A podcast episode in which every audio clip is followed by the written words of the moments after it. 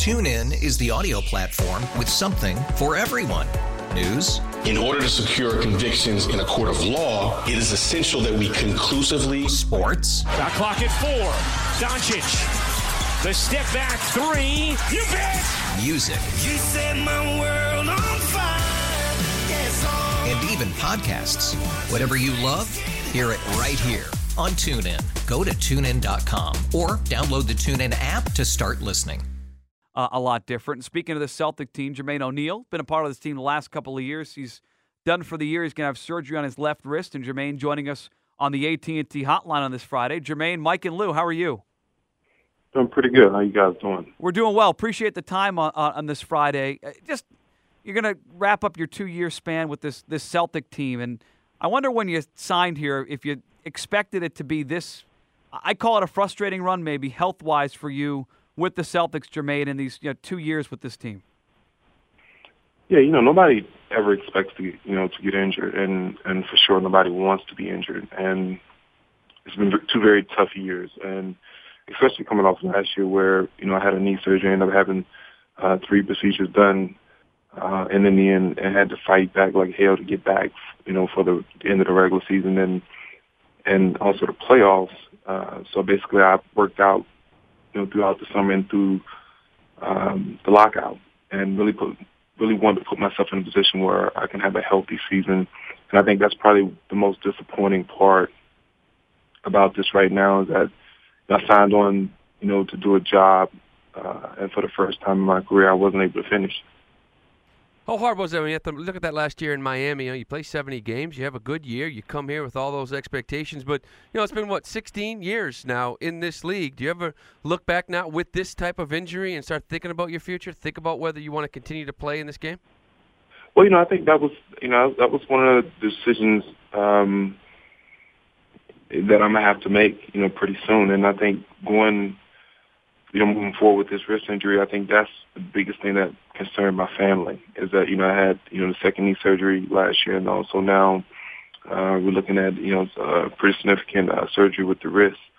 And only being 33, I think, a lot of people lose sight of that. I've been playing since I was 17 years old, and I've played a lot of minutes, a lot of games. And then we want to be able to live a certain way for physically, when you're done. I have 2 kids that are running around, and I want to be able to, operate as a father, and not be so beat down that I can't live up to those expectations, for my kids.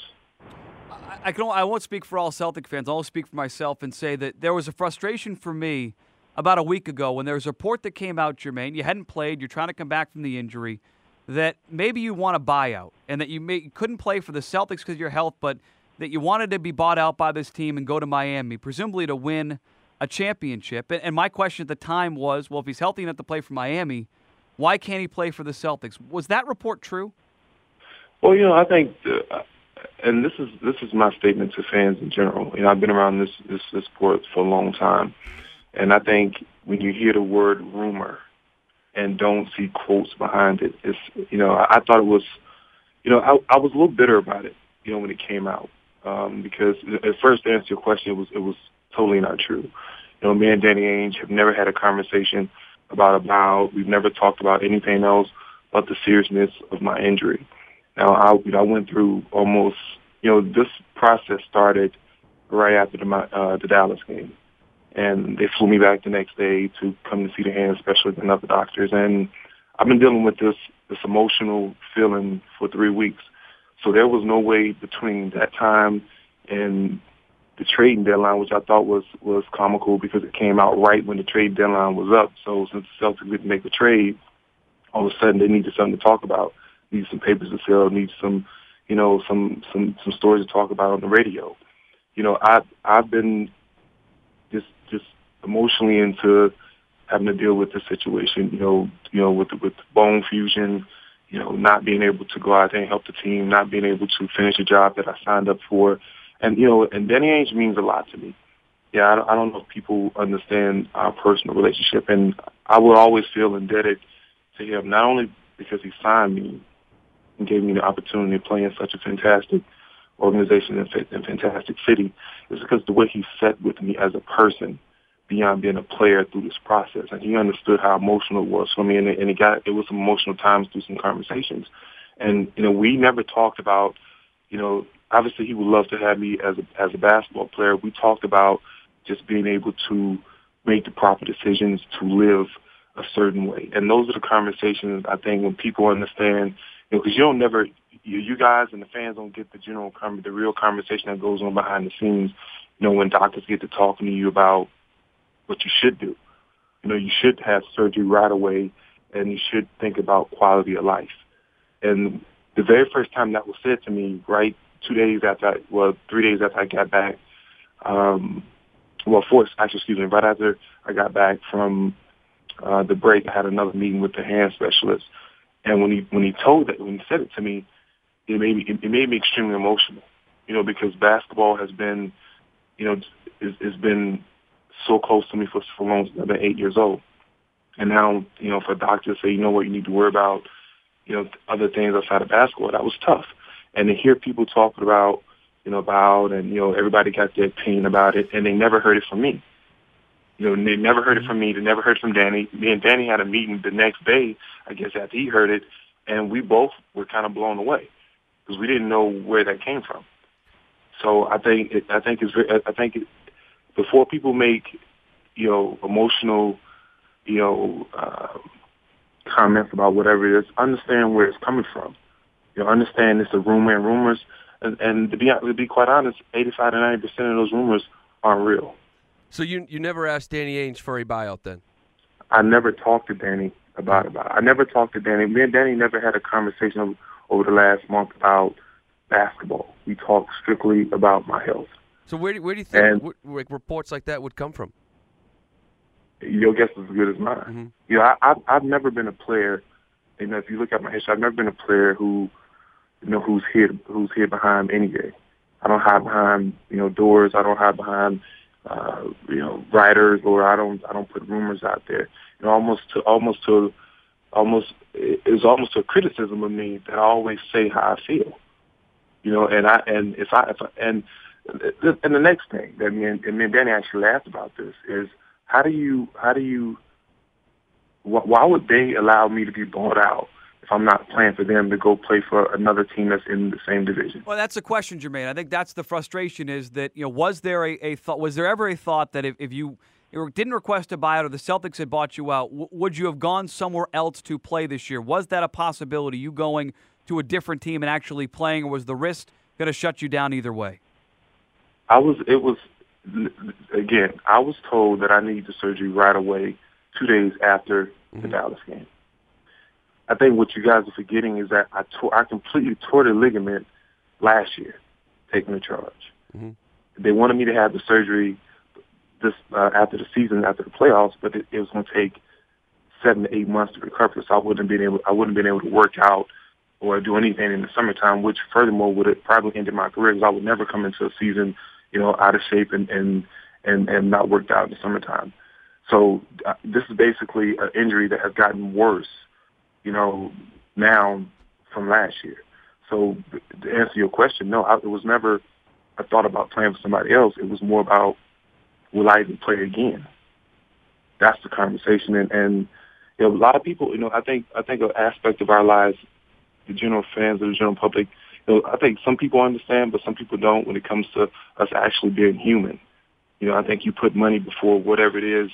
You know, when the fans are looking at professional athletes, money was never even an issue for me. I signed up here, you know, to compete for a championship.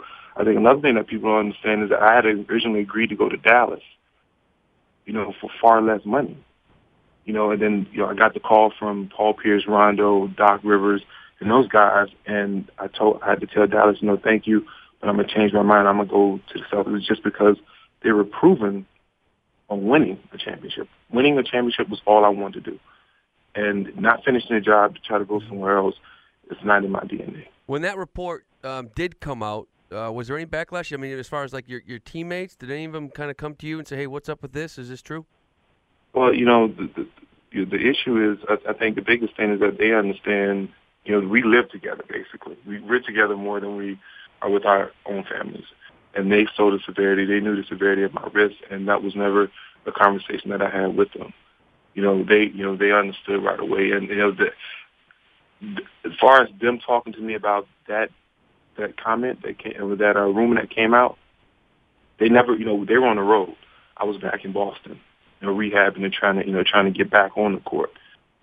So we never had a conversation. All the conversation we have is about how I'm doing and how they doing and that type of thing. And I think you got to know the character of a person before you make a decision decision on a person. And it's funny because nobody negative sales in this world. I've said, even I said to you, 5-6 times now, I hadn't said it, and that's still the conversation, which is totally fine. But I think everybody has the right as fans and as followers of the Celtics to know the real story, behind it. And the fact of the matter is that I fought this for 3 weeks, almost a month actually. I fought this time and time again, telling them, just give me some time, let me get back around basketball, let the wrist calm down, let's do this. And it just didn't happen.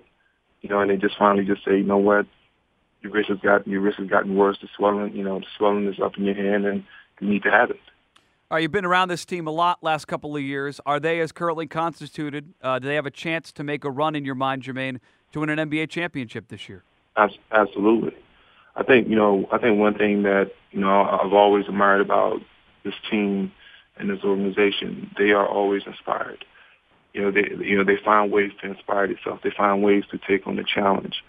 And with those core guys, still there, they have a chance. And I think once things slow down and you're playing a set schedule and you're not playing, this crazy shortened schedule, and the bodies get a chance to rest, they're going to be ready. I mean, last year to play a team like Miami, it knocks you off. I'm just wondering, You could spend the weekend doing the same old whatever, or you could conquer the weekend in the all-new Hyundai Santa Fe. Visit HyundaiUSA.com for more details. Hyundai. There's joy in every journey.